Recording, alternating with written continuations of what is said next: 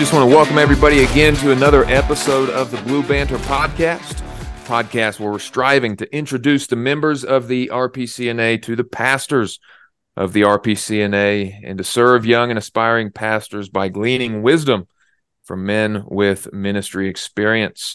I am Joe Smith, one of your co hosts. I'm pastor of Westminster Reformed Presbyterian Church in Westminster, Colorado. My name is Aaron Murray, pastor of Marion Reformed Presbyterian Church in the Promised Land of the North, Marion, Indiana. And before we introduce our guest uh, this afternoon, I'm going to throw it back over to Joe, who's going to give us a real brief announcement here. Yeah, just super quick, something Aaron and I wanted to uh, clear up. After our episode uh, with Ken Smith, we were just talking off the air, and we realized that the uh, discipleship uh, tools that Ken was talking about, uh, they in fact were the ones that that Dr. York actually used with us. Uh, and so we just wanted to say that Dr. York does actually use uh, that exact life on life discipleship material that Ken was talking about. Aaron and I were part of a group of five guys that Barry would use that with. I think it was it was maybe every single week or every couple uh, we would meet with Barry in the mornings.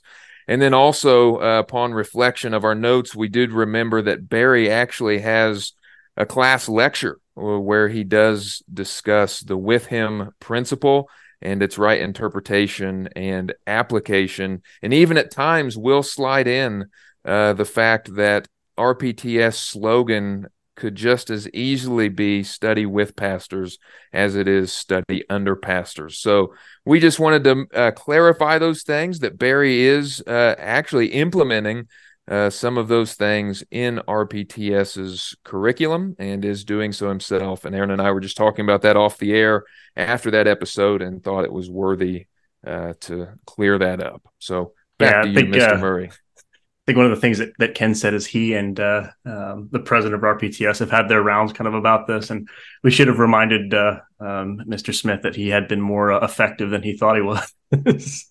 But uh, that was a few episodes ago. Let's focus on this episode that we have uh, today. We've we're joined by um, Adam Kuehner, pastor of Southfield Reformed Presbyterian Church in Southfield, Michigan. Adam, thank you for joining us today.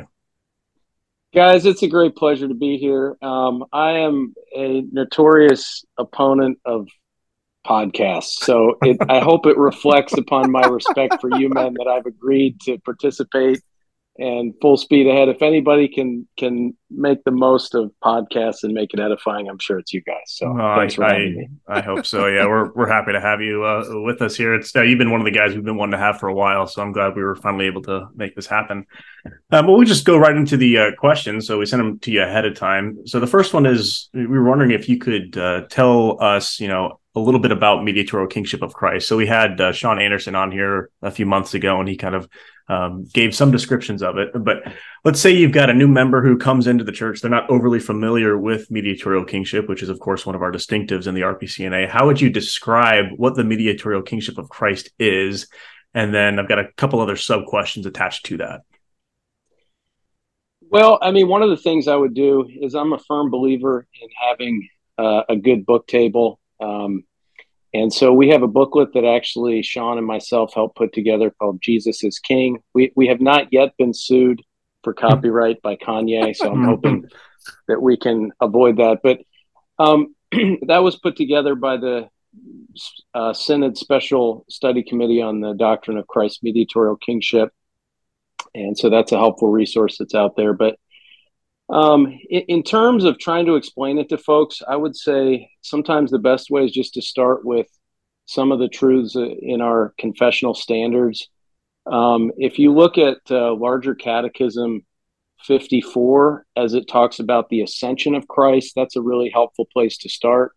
Um, where it talks about the fact that um, Christ is exalted in his sitting at the right hand of God in that as God man, he is advanced to the highest favor with God the Father, with all fullness of joy, glory, and power, which is a 17th century way of saying authority, right? Mm-hmm. You think of the King James, Matthew 28, 18, um, all power in heaven and earth, all authority in heaven and earth. The, the more recent translations would say authority. So, so, uh, and power or authority over all things in heaven and earth and does gather and defend his church and subdue their enemies, furnisheth his ministers and people with gifts and graces, and maketh intercession for them. So I would point people to Matthew 28, uh, you know, right before the ascension, um, Ephesians chapter 1, and what is it, verse 21 or 22, uh, that Christ is given his head over all things for the church, uh, which is his body, the fullness of him who fills all in all. So, showing people that at the exaltation of Christ, he's raised from the dead, he's exalted, he ascends into heaven, and it's not merely the kingship that he's had as God from all eternity over all things. Of course, our God is king over all the earth, Psalm 47. But as the God man, Philippians 2, having humbled himself and completed the work of redemption, therefore God has highly exalted him. He's received all authority over all things in heaven and earth. And uh, as God, he can't receive anything. So this is a reward for his redemptive work. And he rules and reigns at God's right hand. He has authority over the nations, Psalm 2. Uh, so, I mean, you, you, just go through the litany of scripture passages. Uh, kings and judges have a duty to kiss the Son and submit. Uh, we have a duty to say, as for me and my house, that is my family. So, the, the, the state, the family, obviously the church submits to her king and head. But it's important in saying all this to, to emphasize to people that this is not a truth that is of uh, primarily a political nature we live in a society that is highly politicized. Everybody wants to talk about politics. Uh, and really, if you look at Matthew 28, right after it asserts that Christ, as the God man mediator, has received all authority, it doesn't pivot to say, you know, therefore start a political party. Um, it says, therefore go and disciple all nations. And you see in Larger Catechism 54 that I read, it goes straight from his universal power to his utilization of that power and authority to advance his kingdom, the church. And you see that if you want to pivot again to larger catechism 191 uh, what do we mean when we pray thy kingdom come you can you can look that up and i, I try to show that to people um, that christ has a kingdom of power by which he advances his kingdom of grace unto the ultimate uh, consummation in the kingdom of glory. So this is these are all confessional truths. They're right out of the scriptures. And when we distinguish, when we say, "Oh, we hold to Christ's mediatorial uh, dominion or kingship over the nations," all we're really saying is Jesus is king not only as God, but he's king as the God man, guaranteeing the advance of his kingdom and the discipleship of all nations. And uh, I think most people in their heart of hearts kind of already think that to mm-hmm. a certain extent. And even many of the people that might deny it, that might say, no, he's king as God, but not as the God man.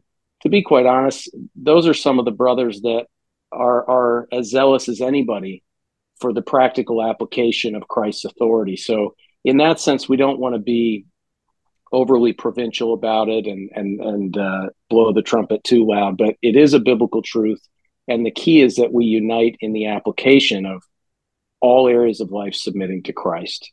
Mm-hmm. Yeah, that's good. And I think this kind of goes into some of the other sub questions that we had about the mediatorial kingship of Christ. Um, if you know you're you're explaining this and someone comes to you and they say, okay, well, how is that different, or what what are some differences between mediatorial kingship and Christian nationalism, which tends to be all the rage? Um, how might we distinguish between the two? and that's kind of a lightning rod. So if you want to say, eh, pass, fair enough. Yeah, I mean, Christian nationalism. Um, you know, I'm a weaker brother. This is why I I oppose podcasts. I mean, I'm like the former alcoholic that you know is opposing all use of alcohol or whatever. Um, I I can get so wrapped up in internet debates. I, I've I've gotten off social media. I try to stay clear of of some of these issues that it may not be helpful for me to get involved in. Obviously, I did the recent series on the federal vision, mm-hmm. and that's all I can handle. So people have been approaching me with their critiques, their analysis of Christian nationalism, and this book that's come out. And of course, Doug Wilson, I think, published it. And and so there's all the. You're right. It's all the rage. I hope nobody in my church ever encounters this stuff. Um, I'm afraid if I buy, I, I if I buy the book and read it, I'm afraid I'm going to do a series and try to rip it to shreds. So I would just say this. What I do, with all that said, right, my sense of Christian nationalism from a distance as a, a layman on this topic is that the difference between the historic Reformed and Presbyterian emphasis upon uh, national covenanting, uh, kings and judges, nations and people submitting to Jesus Christ, the difference between that emphasis from a historic reform standpoint and some of the clowns that are out there on the internet with this Christian nationalism stuff is that we would say the number one opponent of Western, traditional Western society as we know it, the good, the bad, and the ugly, but the number one opponent that Western society needs to be worried about is not the uh, woke globalists. Mm-hmm. It's Jesus Christ whose scepter will dash to pieces uh, historic or even contemporary traditional Western thought because the Western world has united in opposition against Christ, whether it's the liberals or the so called conservatives. It's dominated by advocacy, if not, uh, or, or toleration, if not advocacy, of all forms of perversion the American church is filled with compromise, idolatry, immorality. Uh, we can hardly submit to Christ as king as the church, and he's not happy about that. And so I would say people that have this victim complex, oh, everybody's out to get Western society. Let's join together as Christian nationalists. You're never going to have a Christian nation, right? Christian nationalism could not build um, an outhouse, let alone the kingdom of God. It's not going to build a Christian nation. Um, what builds a Christian nation is repentance, not Adam Kuehner saying "my people," uh, you know, German, Irish, American heritage, or whatever, but God's people. God says, "My people need to humble themselves and pray and turn from their wicked ways and seek my face, and I will heal their land." So when Israel is is under threat by the Midianites, the problem is not the Midianites. The problem is that God is angry with Israel. And I think God is angry with Western society. He's using the, the woke globalists and all the whoever they are, you know, to to try to well, he's using it as the rod of his anger. And so we need to repent and look to him and unite and not and I don't say this as a as some kind of virtue signal, but um, we're a diverse society. The saving love of God is diverse. Mm-hmm uh, our congregation in Metro Detroit is diverse. So, so let's all unite. Forget about ethnicity. Let's let's unite under the banner of Christ, whatever ethnicity we may be. I mean, if you're in a Dutch church with a thousand people that are all Dutch, great. Let's celebrate that. Let's just all repent and turn to Jesus. Yeah, good. Appreciate that. Um, and again, this is this is another one that uh, I, I, will happily um, I can appreciate the deferral if you'd want to, but when it comes to the mediatorial kingship of Christ, there are, of course, implications in how we live um, in the nation that we're in. And, and, how does the mediatorial kingship of Christ affect Christians when it comes to political involvement, particularly in how it should inform how we vote? You know, we're coming up on a voting season fairly soon, so it's a fairly pertinent, timely question. Um, so, again, answer it however you see fit. Yeah, I would say, first of all, one of the marks of the very statism that many Christians are seeking to oppose is the politicization of life, right? So during the election season, we all get wrapped up in voting as if it's the be all end all mm-hmm. of societal influence. And I think that in itself is a handcrafted agenda and, and a big piece of propaganda from statism. So uh, voting is important. Uh, we should vote. We should vote our conscience. We should. I like how you phrase the question because political involvement and voting it's not the same thing voting is mm-hmm. just a subset mm-hmm. there are many things we can do even if we disagree about voting you can have some of the most solid bible-based reformed people who will disagree on voting the key is that we unite in as many things as possible to advance christ's agenda now with voting I've written a booklet. Our committee wrote a booklet on this. Um, I don't know where you can get that. Maybe Crown and Covenant still selling it, or you can go to Sermon Audio and look up Christ centered voting on on our Southfield page. There's there's a thing I did there too. But But I would say, for me, the biblical criteria for a civil magistrate, Romans 13, is that they are a servant of God. That's the job description. So if somebody's applying to be a servant of God and uh, and they deny him and they reject his word as the defining uh, uh, standard of the difference between the evil they're supposed to punish and the good they're supposed to reward, then I would say they're fundamentally disqualified. You know, if you apply to be a school teacher but you deny the authority of the school board, you're not going to get the job, and you'd be crazy to hire that person. So, I think if somebody doesn't accept, in some sense, um, the authority of God and His Word and His Son, then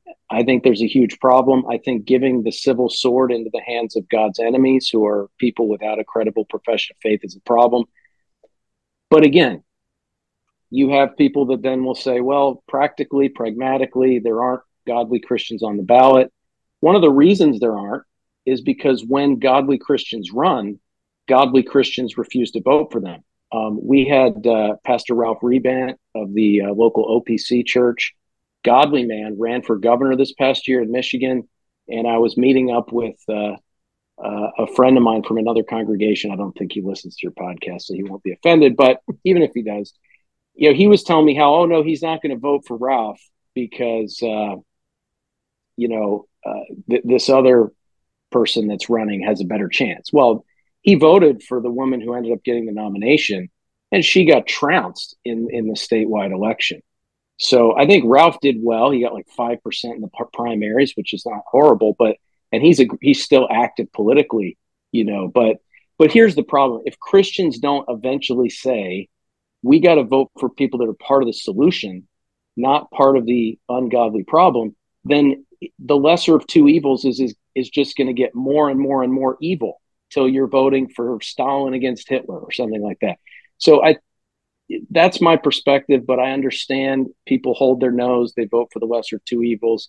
Good and godly people can disagree on that point. And again, the, the booklet is floating around there somewhere that you can maybe take a look at. Sure, no, that that was helpful, and I believe the booklet still is available there on uh on Crown and Covenant's website. And and I'll just say, you know, what you said too about uh, it, it being Christ who who is really our problem above all things uh, just stuck out in my mind. I was reading through Deuteronomy 28 this morning, and that's clear when the curses are being pronounced and who's going to bring them and why they will have no success and why they will run from their enemies and so on and so forth. And as that could be applied to to any common nation today as well. Uh, so so that was good. Um, and so yeah, we we wanted to address both that mediatorial kingship topic with you because we knew that you, along with Sean, had done uh, extensive committee work on that and some thinking on that. And I think you also addressed the voting issue uh, pastorally. And kind of another one of, though, though it could be argued that mediatorial kingship and exclusive psalmody aren't RP distinctives, uh, as I think even in a sense you hinted at with the fact that you like to draw on mediatorial kingship from the scriptures and the confession and one could do likewise with exclusive psalmody. But nevertheless they're at least practically seen as distinctives. And so we were curious as well to just get from you because uh, you you've been beneficial to me. You have I'd encourage anybody to go listen to your theological foundations lecture where you interact with T. David Gordon's arguments against exclusive psalmody. I've told many people that that was the single most uh, influential piece of material in my own thinking as I was coming uh, to convictions concerning exclusive psalmody. And then you also had a booklet that I think was available at the Southfield Presbytery, or the, the meeting that you guys hosted uh, on psalmody as well. And and I found that uh, very helpful also. And so this was another topic we knew that that you've done some thinking on.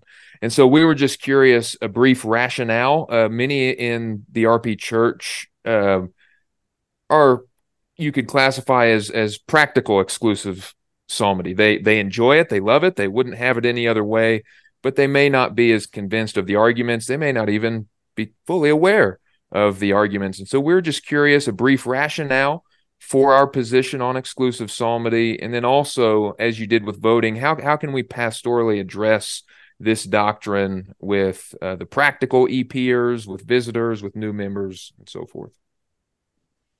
Yeah, I mean that, that's a great question. You know, as I was preparing for this, I was thinking, man, I haven't had to prepare like this since my presbytery exams. Um, and uh, do, do, you know what Joe tells I, people is that this yeah. is our revenge um, on everybody for examining us?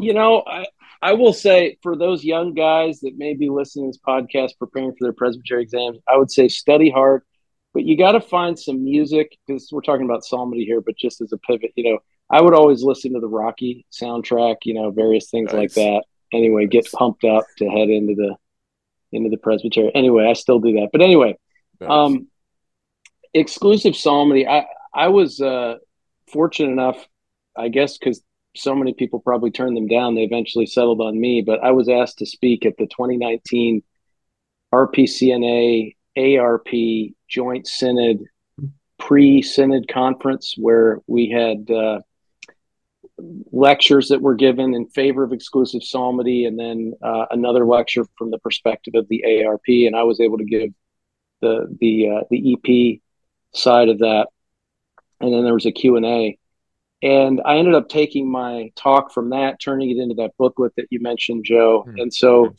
that's really the place I would start. I give that booklet to people when they visit the church or when they're interested in membership.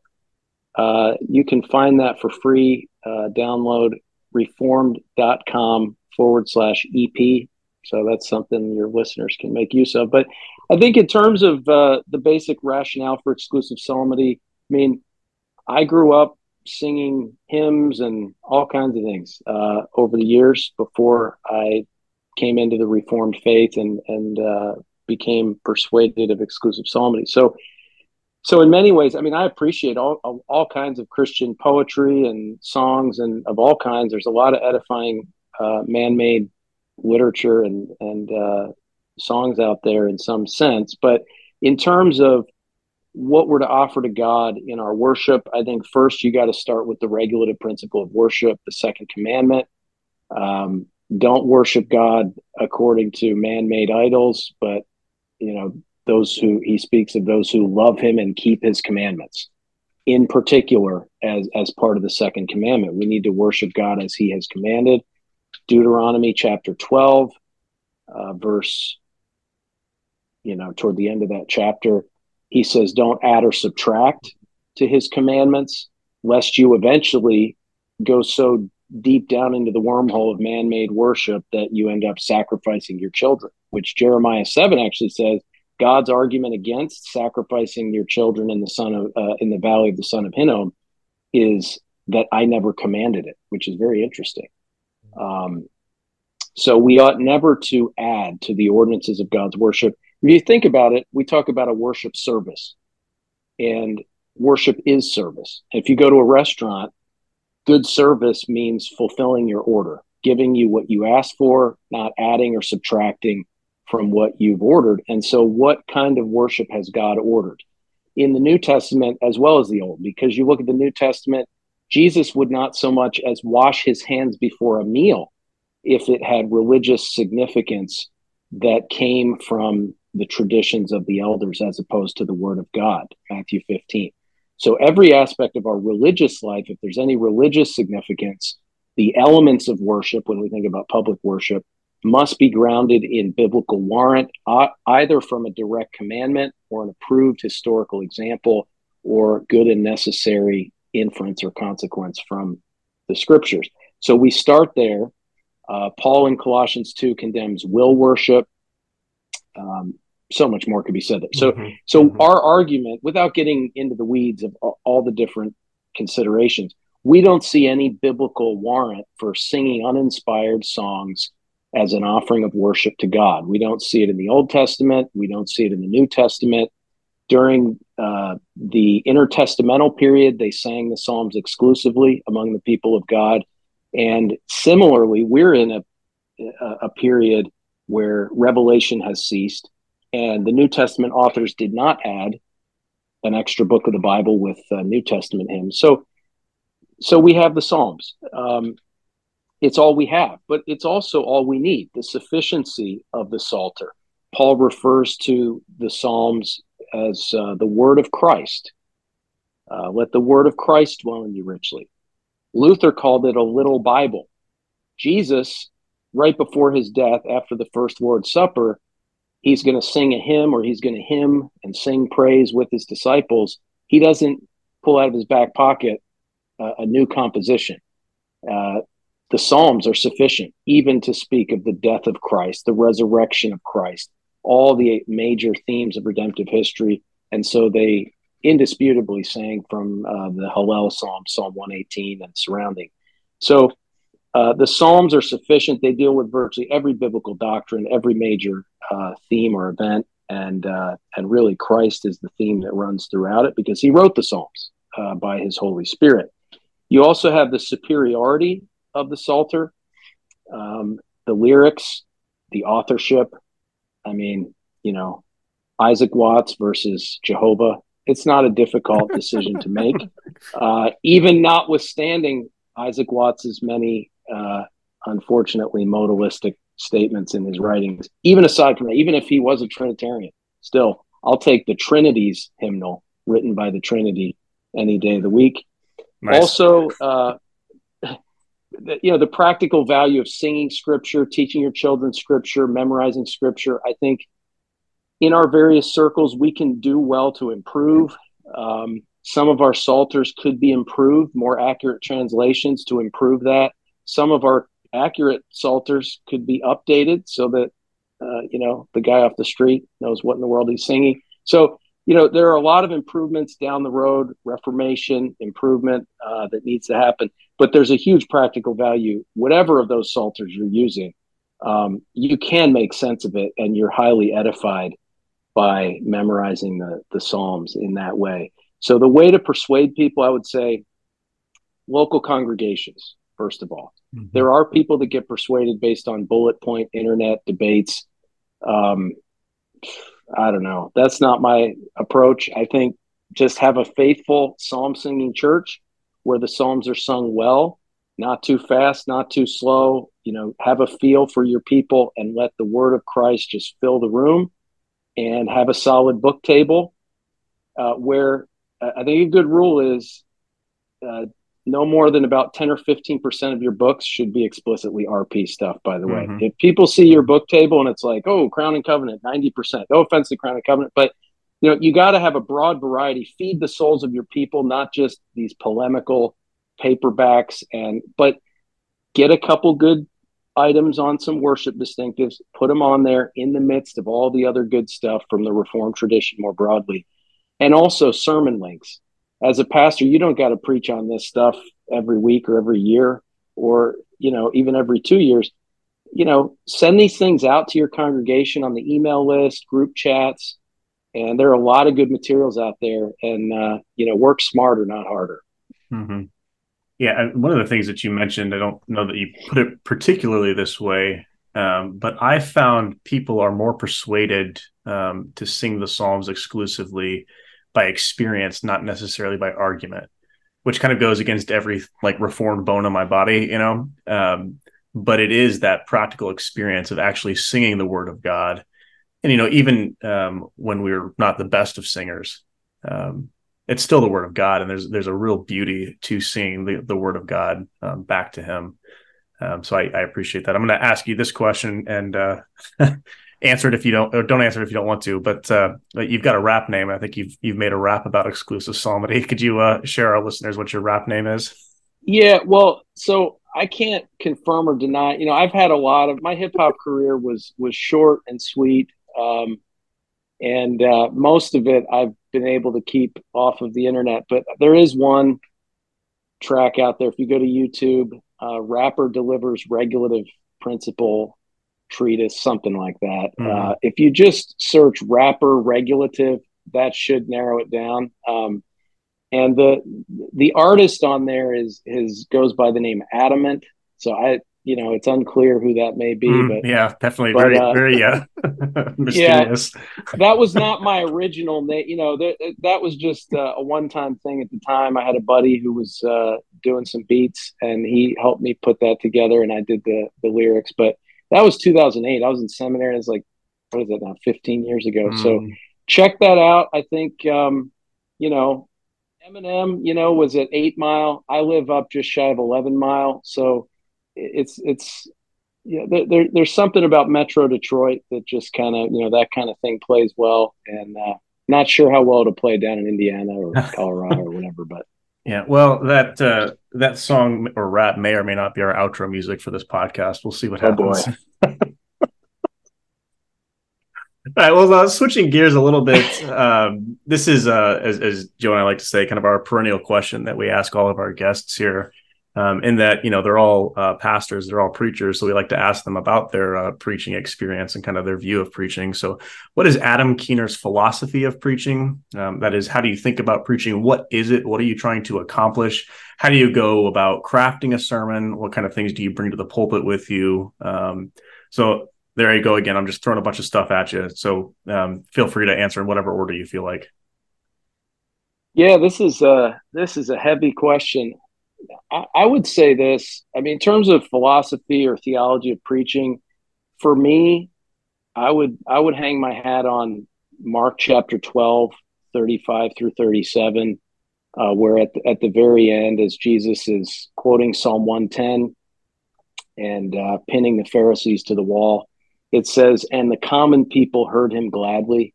So I would say for myself that that's my text that uh, I did preach on it once. I found a way to meander over there from my Matthew series and work it in as a parallel text. But uh, the, the common people heard him gladly. So obviously, Jesus is our model, um, and he's the greatest preacher of all time. And for me, this verse just summarizes everything that I love about the the preaching ministry of Christ. And if if preaching of a minister today is the word of Christ, right? If he's preaching through us, then we want to, as best as we can, try to emulate those things in his ministry that were exemplary. So, in that particular passage, right, you've got these theological scholars and they're lording it over the people and and just taking it to the bank and uh, blowing their trumpet and getting all the praise of men. But Jesus cuts through it and uh, says to them, you know, Psalm 110, the Lord said to my Lord, uh, and he says, if if that's David's son, because they said, well, it's the son of David, they would say that's a reference to the Messiah. Then how can David call him Lord? And it's a simple passage, and Jesus quotes it in a very simple, understandable way, so that the common person could easily understand and even refute the greatest scholars who oppose the gospel. So in in that passage, I see Jesus as speaking boldly. Um, he he's he doesn't tiptoe around. You know, the righteous is as bold as a lion. He addresses the issue directly. I think people appreciate that.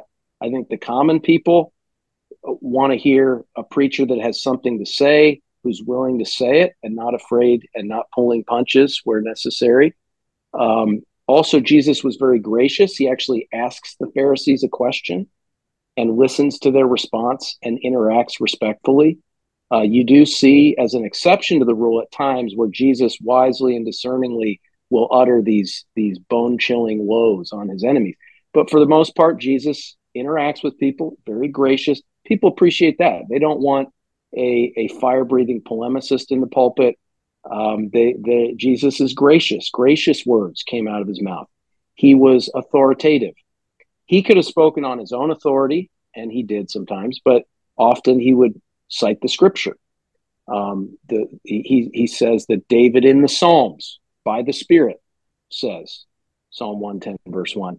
So he's quoting the scripture, he's expounding it authoritatively, not the tradition of the elders, not recounting all the you know the four views and the major commentators, but he he knows the scripture, he declares it, and he doesn't apologize for it. He speaks plainly. Um, you hear reformed preachers sometimes and i can hardly understand what they're saying and you wonder what people are thinking in the pews you know with their dictionary looking up you know architectonic what does that mean uh, this is a huge problem we need to preach the bible makes sense to the common people i mean there's tough passages of course but but the bible for the most part people get it and uh, so they should get our preaching too they should mm-hmm. understand it so you're and, saying people uh, don't bring uh, Muller's theological dictionary with them on Sunday morning? Yeah, keep it in the kitchen, right? Keep it in the kitchen. That Muller is essential, right? I love Muller, no question about it. Muller's essential in the kitchen when you're cooking it up, but not mm when you're serving up the dish, right? I mean, people want people want to eat. They don't want uh, you know, a stack of cookbooks at the dinner table. So um, you know what what is it? Art carefully concealed something like that. So uh, and, and, then lastly intelligently. So jesus uses logic like a razor's edge and he pins the pharisees to the mat. And the people heard him gladly. Now whether all of them were converted the point is they got the gist of it and they almost some of them were chuckling they're like wow this is amazing um, he just totally pulled one on the pharisees who were you know uh, anyway so so that's that's a that's a passage for me that's that really is in my DNA. Hopefully, by God's grace, that's that's what I want to be doing. Um, sermon prep, I would say this: I probably put in less direct sermon prep for any given sermon than most preachers, but I would say that compared to most preachers, I would suspect perhaps I put in a lot more overall preparation in other words, my philosophy is why would I spend a lion's share of my study time researching all the ins and outs of every given passage when I may not even ever preach that passage again? Right? I'm not building a reservoir. My my uh, knowledge is becoming obsolete every week. So my approach is spend a lot of time reading broadly, um, yes, of course, knowing the, the book that I'm studying, the book that, you know, but these are things, if I'm reading broadly and studying vigorously in a whole host of areas, I'm actually going to maybe pick the next book I preach based upon a whole host of insights that I've already added to the reservoir so that now, um, like I'm in Romans. Well, I wanted to preach Romans for a long time, but I didn't preach it for many, many years till I felt like, okay, I've got enough in the tank here to get started. And then you learn more things through the series. But there needs, you, you really shouldn't be preaching a book like, oh, this will be interesting. I know nothing about this book and it'll be fun. Like, I don't think that's, I don't think people necessarily want to hear a sermon series from someone who was like, I don't know anything about Colossians, but hey, this will be nice. Um, we'll all learn together. You know, so I try to just learn as much as I can. And where I see the Lord giving me more and more insight on one book or another book or one text or another text, I see that as God leading me in that direction to preach on something that I've been thinking about for years. And um, so I would say fill the reservoir and uh, read the big hardbacks and again be guided by god's providence in your own situation. Sometimes you're going to have more time to study sometimes less. I have found that my sermon prep time was cut in at least uh, by two-thirds when i started preaching evangelistically extemporaneously at rescue missions street corners abortion clinics.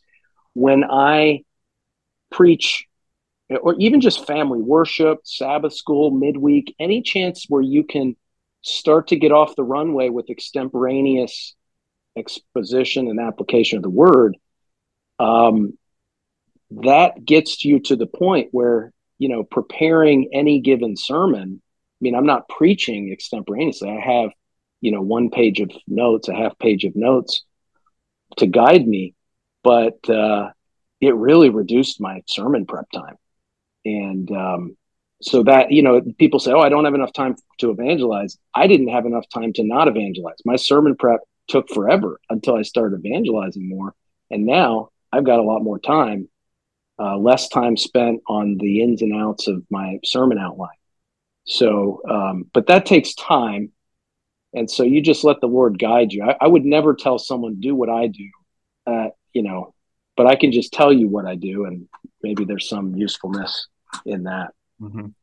Well, when I think about kind of what you're saying, um, if you had to like, I don't know, you had a pie, pie chart of your week, um, what percentage goes to the actual preparation of the sermon that Lord's Day, and then what you know percentage do you think goes into other theological studies that you may be involved in?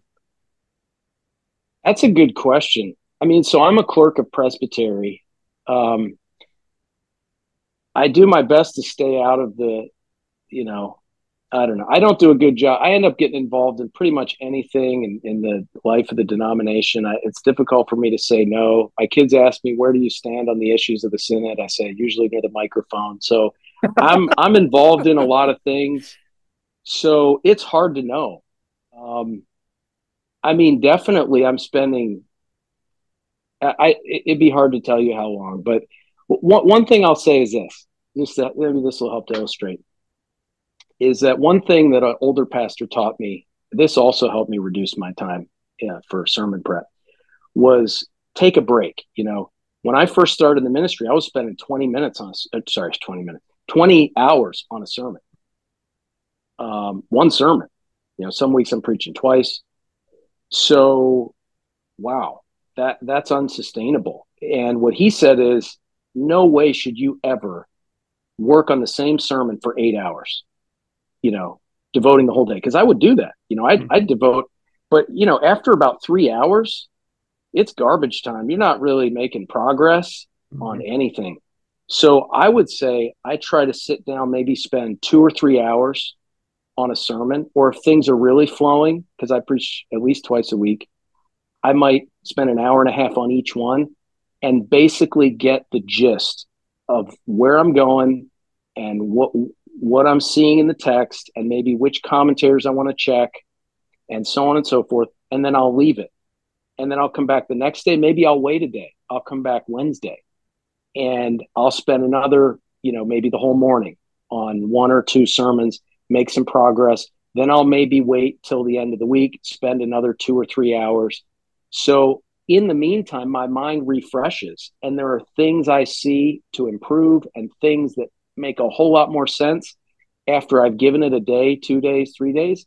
That if I just plow through five, six, seven, eight hours, it would be a total nightmare. So that's if you space it out. Um, you know, you might spend 10 hours even on two sermons. Now, you might do extra reading that goes above and beyond that. You might be thinking about it, jotting things down on your phone at different times thinking about it while you're driving around in the car. So it's hard to quantify actually how much time you're spending. But let's say you spent 10 hours on two sermons, but you spaced it out. It actually wouldn't feel like you spent a lot of time. That's why I say it's hard for me to know. But if you accumulated it all, I mean, I work like a dog. I'm very busy. I'm sure I spend a lot of time, but not as much as I did before, maybe is what I'm trying to say. Mm-hmm. Yeah. Well, I guess maybe one more question about preaching, and then Joe can jump in if he has any other questions on the preaching as well. Um, I, have uh, had the benefit of listening to your like Sunday school lectures, but I don't think I've ever heard any of your sermons. Um, when it comes to how you preach, are you like a three point kind of guy? Are you more uh, Prutonian, and that you have one point in different moves, or um, like what what is your preaching style? Yeah, I would say one thing for sure is I don't like formula preaching.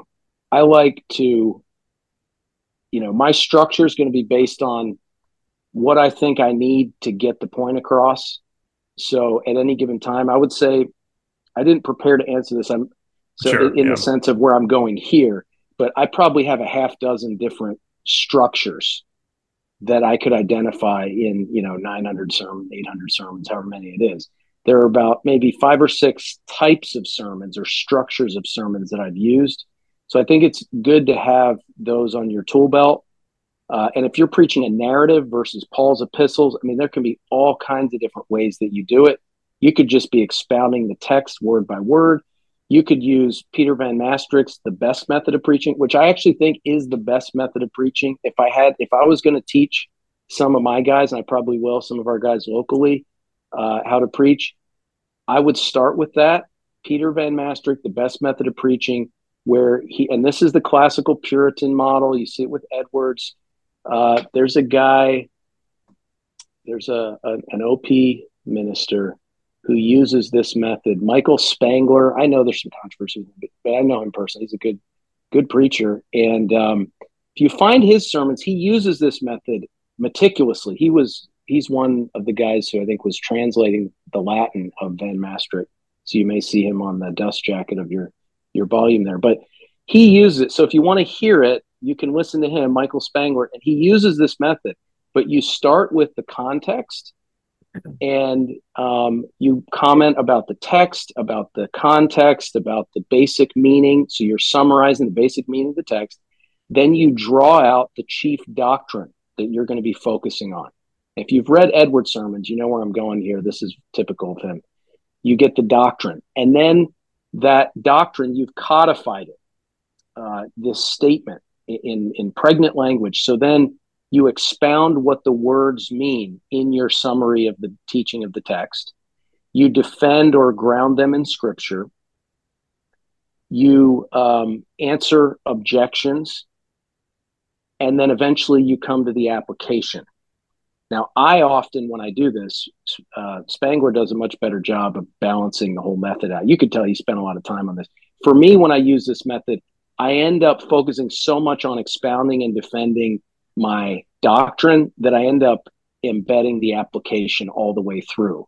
But again, you can modify it. But when you get to the application, now you've got everything ready to go and you apply it to the lives of the people. So I think if you were going to start with a structural model just to get going as your baseline method, that's the best method of preaching. But I, I deviate from that. I have, like I say, I had Dr. Prutow in seminary. Um, I'm familiar with a lot of different methods. So I try to be eclectic in that sense to keep people guessing. And, um, you know, sometimes I, you don't want to be too tied to your, your notes or your method I mean, I was ready to preach a didactic sermon the other uh, Sabbath evening on optimistic eschatology, which is not, you know, a typical subject for me. Um, and I had a, a young family come in that I hadn't seen in like four years, and they needed to hear the gospel. They were here. They were there to hear the gospel. They were probably not going to make heads or tails of what I was planning to say, and a lot of what I was saying, eh, even you know, it was more a sermon for believers so I just deviated in the first five to eight minutes because my text it, it, it jived with my text to do it. My whole intro was just preaching the gospel. So you you know I think you have to be focus on preparing yourself even more so than your method or your structure so that you can do what you need to do to be faithful in any, any given context. But I would say for young preachers, try Van Mastricht, test out the method. I've found that, you know, it it me it means essentially using that method means that your worst sermon is going to be that much better than other people's worst sermons or than your worst sermon would have been otherwise it really raises the floor on your preaching. Uh, it's tough to mess up with that particular method. So i think it's a good good way to go. I'm with you on that. Um as far there's a certain logic to those three steps that the Puritans put forward that the mind works through. Um, I read an article by Beeke one time, and his only critique was that perhaps, at least maybe he was just saying in today's age, a little bit more time could be used on the exegesis, a little less on the doctrine ratio wise, but nevertheless, those movements. Um, I'm with you. I'm with you. Uh, amen to everything you said. Um, building off of of what you said there, you are you did mention street preaching, and so just curious a little bit as we transition into the question on evangelism. Uh, just how does your street p- preaching differ from your pulpit preaching? Uh, prep anything like that you'd like to touch on and then um, just just overall what do you see the pastor's role in evangelism and then leading the congregation in evangelism and then just broadly what role does apologetics have when you're out on the street doing evangelism yeah great questions uh, first i would say what i try to uh, get across within our own congregation is we do not evangelize to grow the church. We grow the church to evangelize. Mm-hmm. So, right off the bat, our goal is to proclaim the gospel. We're sowing, we may not be reaping. We have church info on our tracts, eh, but we don't preach ourselves. So, if you know, we know that if the Lord sent us all the people that we hope are being saved, we would our, our boat would sink. So we know God has many churches, many places where He uh, sends people, sends new converts. We're confident that He knows what He's doing. Um, so our goal is to we want the church to grow so that we have more resources to devote to evangelism. So uh, not necessarily oh let's grow the church because then what happens is all of a sudden oh we've met the budget now there's not the same urgency to evangelize. Uh, so be careful with that you know, there are three different kinds of evangelism. So you've got preaching, either in the pulpit or on the streets. You've got parental evangelism, evangelizing our children. We've got personal evangelism, hospitality, sharing Christ at the Thanksgiving dinner table, which, you know, has sometimes can be just as controversial as street preaching. But but the point is that these things are in a symbiotic relationship. So it's not street preaching versus lifestyle evangelism because what happens is most people when we shoot that arrow of conviction to the person walking down the street if they're convicted they're probably not going to come back to us. Sometimes they do but they're probably going to go to someone they know and love in their family or uh, in their workplace who they know is a christian. I've had this happen to me when i was an insurance agent people would get a tract from someone and then come and talk to me because they knew i was a christian so, um, so we're trying to work together. We're we're all on the same team here, and we're reaching people that maybe don't necessarily uh, either they won't go to that other Christian, or some people don't even know any Christians, right? Um, but we plant the seed, and then when they meet a Christian, they can ask them about it. So, so there are all these different things that we're doing. Street evangelism is just one of many things that uh, that we should be doing. I think pastors should take the lead because it's uh, you know faith comes by hearing and hearing by the word of god. We need to be preaching on the streets. Uh, we hand out tracts. We talk to people.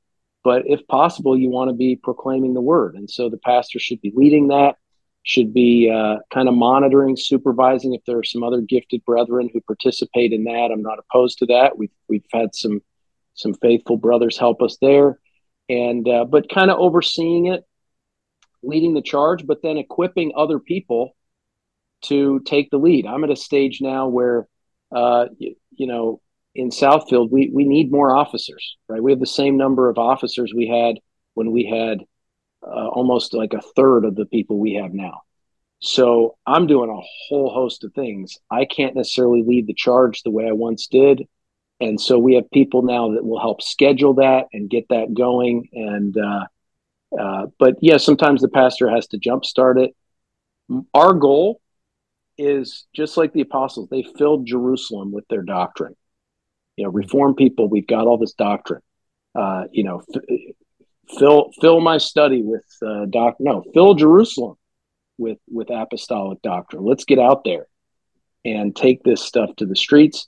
And so I we found people join our church because they're they're like, you guys are out there doing this, and um, and they get excited about that. Uh, we've also had people that met up with us on the streets, were converted, and are now communicant members. So it's not a ton of people, but there are some, and uh, God has really blessed that. In terms of apologetics, to keep people's attention, uh, this is another thing that will help your pulpit preaching as a pastor. If you're street preaching, you got about 6.2 seconds to keep people's attention. So you gotta you got to keep it um, interesting. And one of the ways to do that is apologetics, where you're setting up conflicts of worldviews and ideas. And th- this is an idea people have heard before, or an objection against the Christian faith, or you know, dealing with atheism or evolution or whatever. And uh, people perk up their ears. Uh, some people are offended, but uh, you know, an offended person sometimes will listen more eagerly than someone who, who's mm-hmm. fallen asleep. So, uh, you know, you have to be careful there. But yeah, I think apologetics is is crucial. Mm-hmm. Well, there's a, a, whole host of other questions we could ask about that, but our, our time is running short, so we'll uh, we'll start to wrap up here. Um, but before Joe gets to the uh, mystery question, which he just loves, um, you do you get this goofy look on your face every time you ask it. uh, before we get there, uh, what are some ways that our listeners can pray for you in the Southfield congregation? Well, I already alluded to it. I would say uh, pray for us that the Lord would be raising up officers. Um, I'm, I think, older than probably more than two thirds of our communicant members. So we've got a lot of young, excited people that that love the Lord. But you know that takes time for the Lord to develop that maturity, the gifts, graces, and uh, confidence and trust within the church. So uh, on our session is myself and two ruling elders. We have no deacons. We do have five diaconal interns, and uh, that internship's coming to an end the end of this year. And so we're really hoping that we can uh, nominate and elect some deacons and maybe an elder or elders if the Lord wills in the not too distant future. We also have uh, a couple, several guys looking at possibly the ministry or various missionary work. So just that the Lord would make us a greenhouse of spiritual gifts and graces to bless us and to bless the church at large. All right. Well, thank you. That's good. Yes, thank you. All well, right. Thank you. Um, so look at you trying is. to control your face. I'm watching it right now. You're literally trying to keep yourself from grinning. what I is this mystery question? I mean, I have. Do I get to phone a friend or 50 50 or? It's all on you. It's all okay. you're you're alone and on an island. Um, no, this one will be all good. They're they're not hard, but this is this one. The way you I got answer Muller right next to him. There you go. got Muller. Okay, he's right here. He's just, ready to jump in. Just keep it simple. You know, speak in the common tongue. We want to be glad to hear you. Yeah. No, just, just, to add a little bit of pressure, I think you will be the one that settles this debate unless you give us uh, a a uh, I don't know answer. So right now, so we we we like to settle fun little fun little cheeky debates on here uh, with these mystery questions. The first I'm not I'm not going to go on. Anyways, you're going to settle the debate probably. So, the debate we're looking to settle this month with these last four guests we've had, you are the fourth and final for this particular question concerns Rahab's lie. Was Rahab's lie lawful and right or was it unlawful and wrong. What says Adam Kuehner? Well, I mean, right off the bat, you're you're calling it Rahab's lie. So I think would that not even be a, a little biased against uh, one of the perspectives? That you know, I, I would look at it this way. Um, I try to help people to make the judgment call on this, right? And I do that by saying, first of all, you've got the ninth commandment, you've got uh, numerous statements. It's impossible for God to lie. All liars have their place in the lake of fire. Uh, lying is a sin. S- presenting something as though it's true when it's false is a violation of the moral law. Okay. Nowhere in the New Testament does it ever commend Rahab for speaking untruth or for lying, as you put it. Nowhere is there an explicit commendation of that aspect of what she did. Uh, the scriptures commend Sarah for calling Abraham Lord, but she called him Lord in connection with laughing at God's promise, right? So God is able to commend people for things they've done, even though some other things they did in that same context were not in keeping with the moral law. So keep that in mind. Uh, I would say at face value, confessionally and biblically and ethically, it would be very difficult not to condemn Rahab's lie. At the same time, in defense of the other view, uh, the fact is that there are examples of righteous deception in the scriptures, uh, and military deception would be one. You know, David with the mulberry trees and all of that, and uh, luring people out of the city of Ai under Joshua and then, you know, tricking them. So, but I think that's allowable because the rules of engagement are such in warfare that that's understood. Uh, the Puritans wrote about this. If you're playing a game that involves some level of deception, the rules of the game are such. Now, this is not the kind of game you want to really get into, teaching your kids how to lie or something like that, playing poker every night. But but if it's the rule of the game, it's understood. It's not necessarily a lie. Uh, also, you know, do you pump fake in basketball? Right. I mean, if you pump fake, you're trying, you're making the guy think you're going to shoot, so he jumps and goes flying in the air. So there's an element of this. Now, is Rahab engaging in military deception? Has she defected to the Israelites? I think somebody could try to make that case. Okay. But the danger of saying, in general terms, we can lie to protect life. Well, where does it end? Why not lie to protect property? God's law protects that too. Why not law to protect your reputation? Um, you're basically turning the ninth commandment on its head. So I, I would be very leery of giving uh, credence to, to that view that you can just lie for pragmatic reasons. But I would say if it's military deception, and then I'll leave that as an open debate. Was Rahab engaging in military deception? That I'm gonna, so I'm gonna leave that one. I would tend to say it was a sin. I'd be totally fine saying she sinned, but overall she did a great thing by faith, um, with the caveat that potentially you might justify it as military deception. Yeah, no, that was good. So that did settle the debate. Rahab's lie was a lie that was unlawful. We've settled that here. I'm with you. I, I when I preached on that, Augustine was helpful in making distinctions just briefly, and I actually did use the basketball pump fake or leaving your lights on uh, when you go on vacation.